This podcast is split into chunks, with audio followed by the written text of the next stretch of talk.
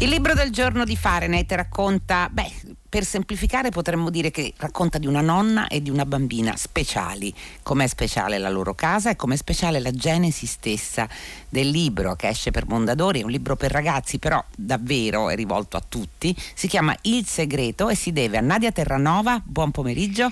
Buon pomeriggio, eccoci. E, e a Mara Cerri, buon pomeriggio. Buon pomeriggio. Allora, sono in realtà, io vorrei partire da qui, due storie, una scritta e una disegnata, una scritta da Nadia Terranova, l'altra illustrata da Mara Cerri, ma sono due storie che fino a un certo punto procedono come in parallelo. Io parlavo di Genesi, Nadia Terranova, e la Genesi del segreto è tutta da raccontare. Come è andata? Sì, eh, questo libro inizia a essere scritto molti anni fa, quando io ero una bambina e passavo tante estati, tanto tempo sulla collina mm, dove c'era casa di mia nonna che si affacciava sul mare. Mia nonna, che non era forse in apparenza così strana come la nonna di Adele, la protagonista del libro, però aveva delle sue segrete stranezze, quando le dicevo qualcosa di strano aveva sempre delle risposte pronte che mi, mm, così, mi, mi stordivano, mi inquietavano e però mi rassicuravano anche. Quando le dissi che avevo un segreto talmente pesante che non riuscivo a togliermelo dalla mente, lei anziché chiedermi quale fosse, con molta delicatezza mi suggerì di scavare una buca e sussurrare quel segreto alla terra. Mi disse che della terra mi sarei potuta fidare e che avrei potuto lasciarlo lì, depositarlo. E in effetti la cosa ha funzionato, tant'è vero che a distanza di tanti anni io non ricordo più quale fosse quel segreto, che era sicuramente pesantissimo, ma che appunto ho lasciato poi germogliare con le piante del giardino. Invece per questo libro un segreto vero e proprio l'abbiamo inventato e io e Mara Cerri effettivamente abbiamo avuto la stessa idea pur non essendocelo detto. Quindi avete, Mara Cerri, mi rivolgo a lei, cioè di fatto lei ha, sullo spunto di, di Nadia immagino, dai vostri discorsi, lei ha cominciato a disegnare una storia senza sapere quello che Nadia Terranova stava scrivendo? Esatto, diciamo che ci siamo alternate nella scrittura. Io avevo letto le prime pagine di Nadia fino al momento in cui Adele sussurra il segreto alla terra e da lì in poi ho continuato e ho continuato disegnando dei personaggi che in qualche modo venivano illuminati da questo segreto, generati dal segreto e, e creavano un mondo sotterraneo che era però fatto di riverberi continui con la scrittura da, di Nadia e con tutto quello che nel frattempo succedeva nel sopra della nostra storia ehm, come uno specchio, come l'inconscio di Adele, nel quale delle possibilità appunto segrete, non realizzate mh, nella sua vita per vari motivi che andremo a, scri- a scoprire, hanno avuto comunque la possibilità di, eh, di avere vita propria ecco, e di avere anche un'influenza sulla vita reale di Adele, perché in qualche modo poi i due mondi si ricongiungono e eh, determinano un momento importante per Adele. È vero, perché leggendo il segreto proprio si leggono due storie, che sono una in realtà, però è come leggere il sopramondo e il sottomondo, poi in, re, in effetti, di capire quello che accade anche quando non viene descritto dalle parole. Detto questo, Nadia Terranova, eh, ci sono molte magie in questo libro, anche se sono magie piccole, ma sono magie domestiche, qualcuno non le considererebbe neanche tali. Che so, Adele vive con la nonna perché ha perso i genitori in un incidente e in quella casa c'è un barattolo con su scritto svuota cuori che è come quando si svuotano le chiavi o le monetine che si tengono in tasca eh, sulle eh, apposite ciotole, in quel caso si deposita qualcos'altro. Oppure ci sono ogni notte cinque ciotole piene d'acqua che vengono messe dalla nonna fuori dalla porta per ristorare le ombre, appunto magie familiari, era quello che voleva creare? Sì, piccole magie quotidiane, intime, anche mm, eh, che spostano un pochino il nostro senso comune. Per esempio eh, c'è un, un, gatto tricolore che è maschio. Eh, noi sappiamo che la maggior parte, il 99,9% dei gatti tricolore è femmina. E però io penso sempre quando ci sono queste percentuali a quello 0,1 e quindi ho messo questa creatura tra il possibile e, e invece il fantastico anche per continuare a seminare eh, oltre agli indizi appunto che ha detto prima lei altri, altri indizi che non facessero mai capire fino in fondo se la nonna era davvero una strega o se semplicemente a volte tutte tutte le bizzarrie si concentrano dentro una famiglia e a quel punto possono essere lette in un modo o in un altro. Questo mi, mi affascina sempre molto, come la stessa storia magari neutra può essere vista in maniera negativa o positiva. Le finte amiche di Adele vedono tutti questi indizi come la prova che la nonna è una vecchia stregaccia, che la casa è infestata dai pidocchi, che la casa è strana e paurosa e invece Giorgia, la nuova vera amica di Adele, vede la possibilità del magico, del fantastico che in fondo a tutti i ragazzini piace quando viene posto in un certo modo. E Mara Cerri, eh, nella sua parte, diciamo così, ha visto questa nonna davvero come una creatura che danza con animali fantastici nella notte, felice. Sì, esatto, è una, una, donna, una nonna che ha un corpo da bambina e anche una, sì. Uno spirito, un, un'energia di, di, una bambina. E, ehm, e, le creature, sì, sono tutte creature apparentemente sgraziate, al contrario delle magnifiche quattro che sono invece le ragazzine con i nomi di fiori che Adele incontra nel mondo di sopra eh, nel mondo di sotto questa nonna e questo ragazzino sono in compagnia di figure assurde, eh, apparentemente appunto sgraziate ma in realtà molto dolci, fatte di una luce propria.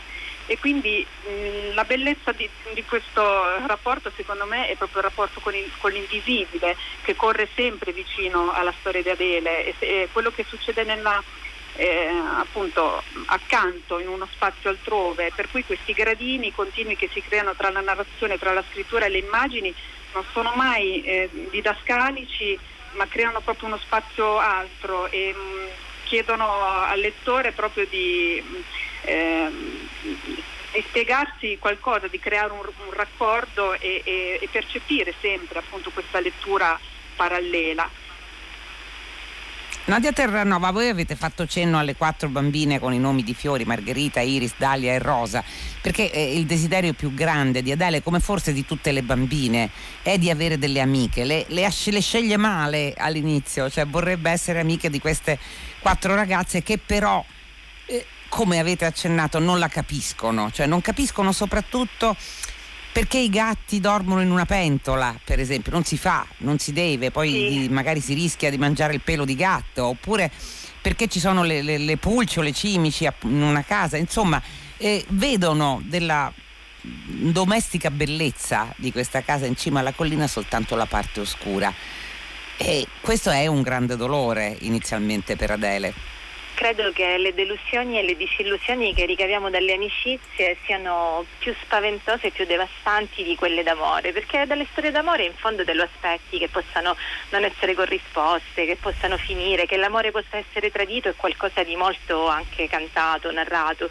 Invece la, il grande investimento che si fa nelle amicizie, che è sempre pieno di entusiasmo, pieno di, di proiezioni, quando quello eh, subisce anche il minimo contraccolpo, è un grande momento di, di crescita e, e, anche di dolore, di ripiegamento, di riflessione. Poi io sì, io credo nelle amicizie, beh, in particolare ovviamente nelle amicizie tra donne come dei grandissimi innamoramenti. Ho voluto Mara anche perché sospettavo che da qualche parte dentro di lei ci fosse anche un'amica per me, una forma appunto di, di, di, una qualche sorella. Devo dire che non sono stata per niente delusa, al contrario delle magnifiche quattro, e che poi fare un libro insieme è un grande eh, momento di fiducia e anche una grandissima scommessa, soprattutto lavorando in questo modo, quindi sulla stessa storia ma su piani diversi. E ogni volta per me ricevere questi capitoli illustrati era la conferma che tutto quello che io non avevo scritto lei lo sapeva con più nitore di quanto non lo sapessi io.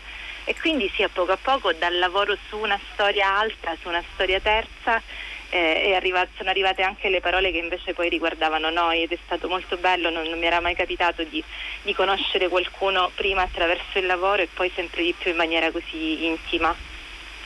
Mara Cerri, è la prima volta che le succede di, eh, diciamo da, di seguire una storia davvero dai sentieri che si biforcano, diciamo così, perché poi aveva la libertà sul punto di partenza di andare dove voleva, perché il ricongiungimento alla fine, poi lo vedremo, eh, accenneremo eh, più tardi a cosa succede alla fine senza anticipare troppo, però c'è una sorpresa e forse è stata una sorpresa anche per voi due, ce ne vuole parlare?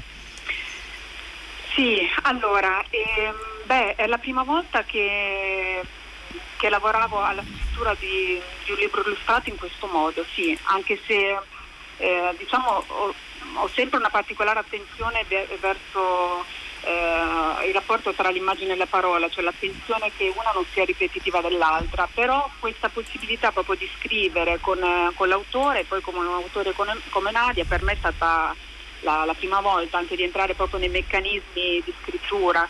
E quello che ho notato è stato sì, assolutamente la fiducia, come diceva Nadia, ehm, perché seppure ci sono state, c'erano un po' nell'area delle esitazioni inizialmente, queste sono state subito scacciate. Ho sentito che Nadia aveva fiducia proprio nella storia e questo momento qui quando, mette, quando ci si mette in un atto di creazione appunto di un racconto penso che la, fidu- la fiducia, eh, nonostante tutto, nonostante non si sappia dove si va a finire, nonostante non ci sia uno storyboard, un tracciato pre- preciso della nostra storia, sia importantissimo perché poi la storia si rivela in qualche modo, cioè quella mm. magia, mm. la magia che ha anche la nonna, cioè è qualcosa che si rivela nella storia e si rivela nella matericità proprio, nella materia della scrittura e dell'illustrazione, così come la poesia si rivela in questo libro sottoterra, dentro la terra. Io credo tantissimo che quella leggerezza, quel mm. soffio eh, di poesia sia nelle cose terrene, come, come, come, poi insomma ci hanno insegnato le nostre nonne. Eh, Nadia Terranova, c'è anche, non, è, non c'è solo un velo di poesia nella scrittura, perché è una scrittura bella, poetica, come sono poetici, eh, le, come sono poetiche le illustrazioni di Mara Cerri, c'è anche la poesia evocata. I Viburni di Giovanni Pascoli, il gelsomino notturno. È, è proprio grazie a questa poesia, al fatto che Adele vivendo in quella casa sulla collina conosce i Viburni, sa che cosa sono, a differenza degli altri bambini a, fa, a cambiare un po' il mondo intorno a lei. Questa è un'esperienza anche autobiografica come mai c'è Pascoli qui? Sì, io ho amato tantissimo Pascoli, è stato uno di quei poeti eh, che quando li incontri nell'antologia ti senti meno solo mm, quando sei piccolo. Eh, succede a volte anche nelle famiglie dove si legge, anche dove ci sono i libri. Non è detto che siano i libri giusti. Credo che le antologie scolastiche continuano ad avere questa grandissima funzione di poter offrire tanti spicchi di, di mm, poeti scrittori diversi. E mm, per un bambino che magari non sa cosa gli piace ehm, incontrare un poeta piuttosto che un altro fa una grossissima differenza perché se leggi un libro che non ti piace pensi, puoi pensare che non ti piaccia leggere in assoluto. Ma se piano piano durante l'anno assaggi dei percorsi diversi può capitare anche di sentirsi riconosciuti. Ehm, in questo libro c'è un accenno a un certo punto ai bambini che, che restano dentro gli adulti ed è un, un omaggio sì. ancora Pascoli, al fanciullino. E quella poesia, anche se non è stata proprio quella che mi aveva colpito quando io ero ragazzina, ma era perfetta per Adele perché appunto la, la, poteva fare sentire rispecchiata. Lui parla dell'ora che pensa ai suoi cari e allora Adele pensa che anche Pascoli da bambino forse ha perso qualcuno e forse sta parlando con i suoi morti, al punto che vuole mettersi in comunicazione medianica con lui a un certo punto, dice peccato che non posso scrivergli eh, questo la fa sentire più forte. Mi piaceva anche poter raccontare ai bambini e ai ragazzi che scrivere, che leggere può fare sentire più forti, può fare sentire che la propria diversità non è eh, unica, c'è qualcun altro da qualche parte che l'ha vissuta e che la sta raccontando. Mara Cerri, allora la domanda mi rendo conto richiede una risposta eh, molto lunga, però ci piacerebbe ascoltarla. Come si fa a raccontare l'invisibile? Perché chi la conosce, chi conosce le sue illustrazioni, effettivamente ha sempre la sensazione di entrare in un mondo diverso da quello che si tocca. Allora, come fa? E come è nato questo suo percorso? Come sono nate queste sue creature che sembrano eh, conigli, ma neanche, cioè sono creature indefinibili, bellissime, eh, che, che, sono, che sembrano uscire fuori dalla, dalle porte della meraviglia, davvero? Allora, ehm, intanto nascono nel buio, eh, nascono nel buio e si illuminano in controcampo eh, a, ai personaggi che incontra Adele nella sua vita reale, perché appunto vogliono, ehm, vogliono quasi ricordarle che c'è sempre l'altra parte della realtà, quindi è sempre la parte oscura rispetto al reale probabilmente. E, ehm, e poi subiscono continui, continue epifanie probabilmente da, dalla, scrittura, dalla scrittura di Nadia e quindi raccolgono dei simboli che sono dei, dei simboli eh, probabilmente anche dei raccordi tra me e Nadia eh, come persone. E, e, che quindi sono le, le piccole stradine da seguire eh, che sicuramente fanno creano una collisione, una, una, tensione tra la scrittura e le immagini, questo, questo sicuramente.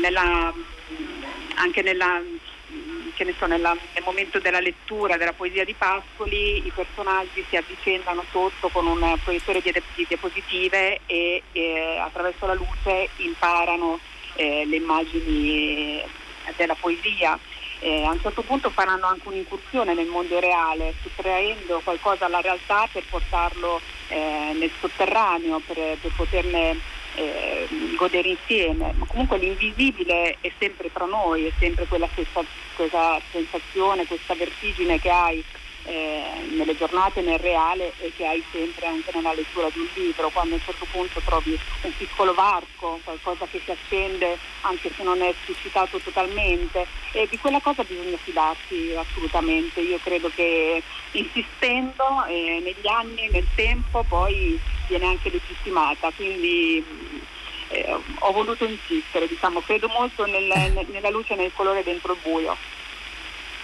Nadia Terranova, un po' vale anche per la sua scrittura, sa?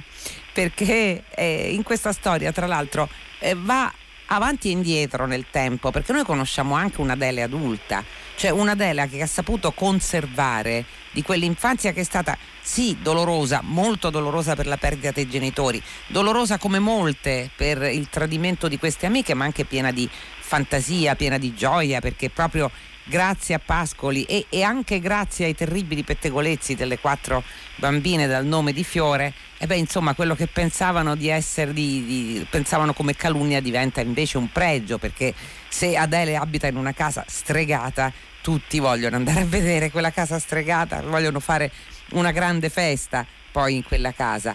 Ecco, c'è questa piccola nota di, di dolce malinconia anche della Delia adulta che addirittura andrà anche a rincontrare una delle quattro fanciulle dai nomi di fiori e dall'animo molto poco fiorito, è vero?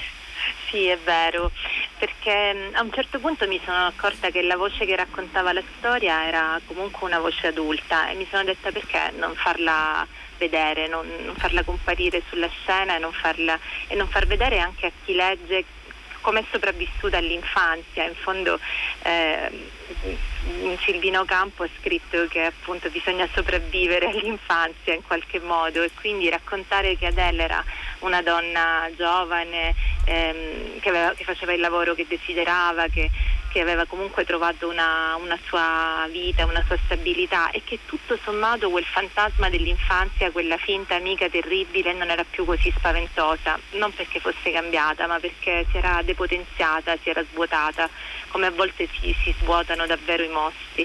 Questo mi, mi sembrava potesse dare un'indicazione di, di, speranza in più, di quella luce dentro il buio di cui parlava Mara Cerri e forse eh, proprio le, lavorare con Mara averle affidato quella parte di invisibile che, che io forse non sempre riesco a scrivere, sono legata a una scrittura più, più naturalista, più una scrittura del reale, però sono molto affascinata invece dal, dalla, dalla grazia con cui scrittori illustratori eh, riescono a, a, raccontare mondi non sempre esistenti ma, ma, più reali. Forse proprio avere lavorato con lei credo che abbia anche fatto fare un passo alla, alla mia scrittura, mi abbia dato fiducia di poter addentrarmi anch'io dentro quel mondo che vedevo e che lei ha saputo raffigurare con ancora più esattezza di, di quello che io intuivo tanto appunto non lo sveliamo, ma insomma lo svelerà, sarà svelato poi il segreto, il doppio segreto a chi leggerà poi il libro. Però un'ultima domanda, eh, abbiamo il tempo per farla. Mara Cerri,